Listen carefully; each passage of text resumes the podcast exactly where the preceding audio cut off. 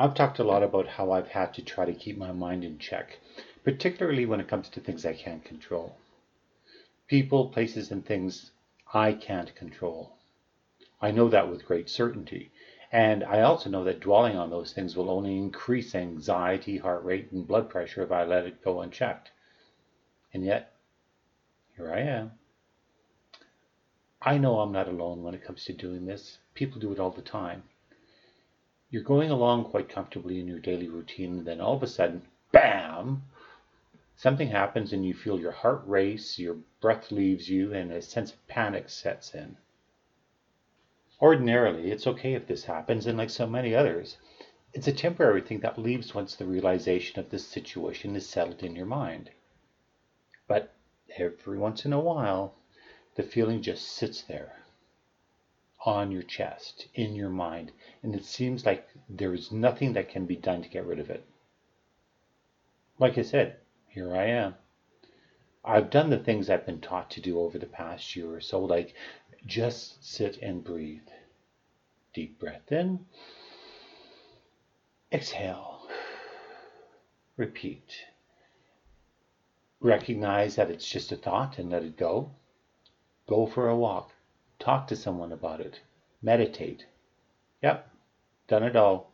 And that feeling in the chest still exists, and my mind is on auto loop, just playing out scenarios that I know are worse than anything that will likely ever happen.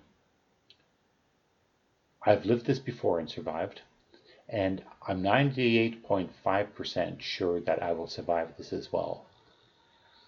But that 1.5% is a hard one to get to let go of. So, how, how have I been able to deal with this feeling in the past? I'm doing it now. I'm falling back onto my after therapy therapy, my podcast. I'm putting it out there in the universe to deal with it so I don't have to between now and when the event is supposed to happen in a few weeks. If you've ever had to deal with something like this, you can appreciate the feeling feelings I'm experiencing now. So I hope this will help you as much as it helps me. So, what's the issue I'm talking about? I received an email from a prominent interviewer who used to be in politics and then moved over to radio as a talk show host. They're doing interviews for candidates in the upcoming civic election in October this year, and I'm running. This both, both excites the hell out of me and scares the bejesus out of me as, at the same time. And that's what has my mind going crazy and my heart pounding. This is exactly what aspiring politician yearns for to be interviewed in order to promote my positions on the issues. If I can't do that, it makes it a bit difficult to get in front of people during a campaign and build support. The problem that runs through my mind immediately is doing this effectively. It's one thing to sit behind my desk and write out my position on issues and get them on my website. I've been doing that for the past couple of weeks. Yes, I might be a bit anxious when I'm stating a position that is contrary to other candidates, but that's why I'm running because I believe my positions are better solutions. And once I'm done publishing my website with that new point of view, I'm good. I can certainly talk to others one on one about my positions because who knows them better than me? No one, that's who. I've done interviews in the past during previous campaigns and when I was doing fundraising for domestic violence events. Yes, I was nervous before I did them, but I survived the interviewer speech uh, and I typically did it really well. Is there a sense of intimidation because of who's going to be interviewing me? I would have to answer yes if I'm being honest with myself. Have I met personalities before? Yes, and for the most part, they were just people doing a job that they're good at, and that's why I knew about them.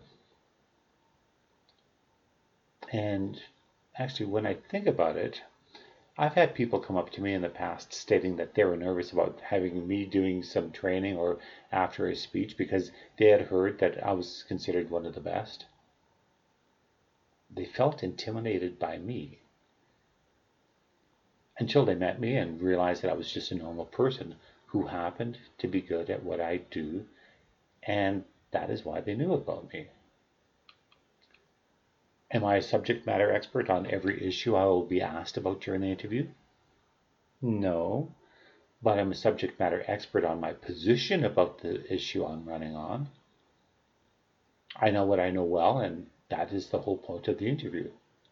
That is the whole point of a campaign to learn what you can about what concerns people, formulate your position on it, and talk to people about it. I can do that, and I know I can do that well. It doesn't make it any easier to talk about how I feel I can do a better job than the incumbent, but that is what I believe, and if I can just remember to be myself and be true to what I'm doing and be true about why I'm doing it, sharing that vision with any interviewer, regardless of who it is, should be as easy as if I were sitting across the table from you and baring my soul about how I feel, just like I'm doing now. It's okay for me to feel nervous and anxious about new opportunities that come my way. When I win the election, I'll be faced with a lot of these situations. So I have to remind myself, just like I've done now, that I am just a person who's doing their job with different responsibilities than most people, and I know I will do it well. There's no such thing as a perfect candidate, a perfect person, or a perfect situation. I can only do the best I can in any situation I'm faced with, and remember that I'm the best expert there is on me and my thoughts. I will get through this experience and as a result have more confidence in doing it again based on the lessons I learned from doing this interview. I can do this. I will do this. And I will do it as well as I can because I will be prepared. I can't control what questions will be asked of me or how they will be asked of me, but I can control my side of the conversation. And at the end of the day, it's all I can do so I won't be as hard on myself between now and then. I'm not sure if any of this has helped you, but I can honestly say that my mind is quieter and my heart is almost back to normal. It's now in the universe to do with it as it will. For my part, I will carry on doing what I must to continue to work towards victory. And as the inspirational author H. Jackson, Jackson Brown Jr. once said, the best preparation for tomorrow is doing your best today. And after all, what else can I do? Until next time, cheers.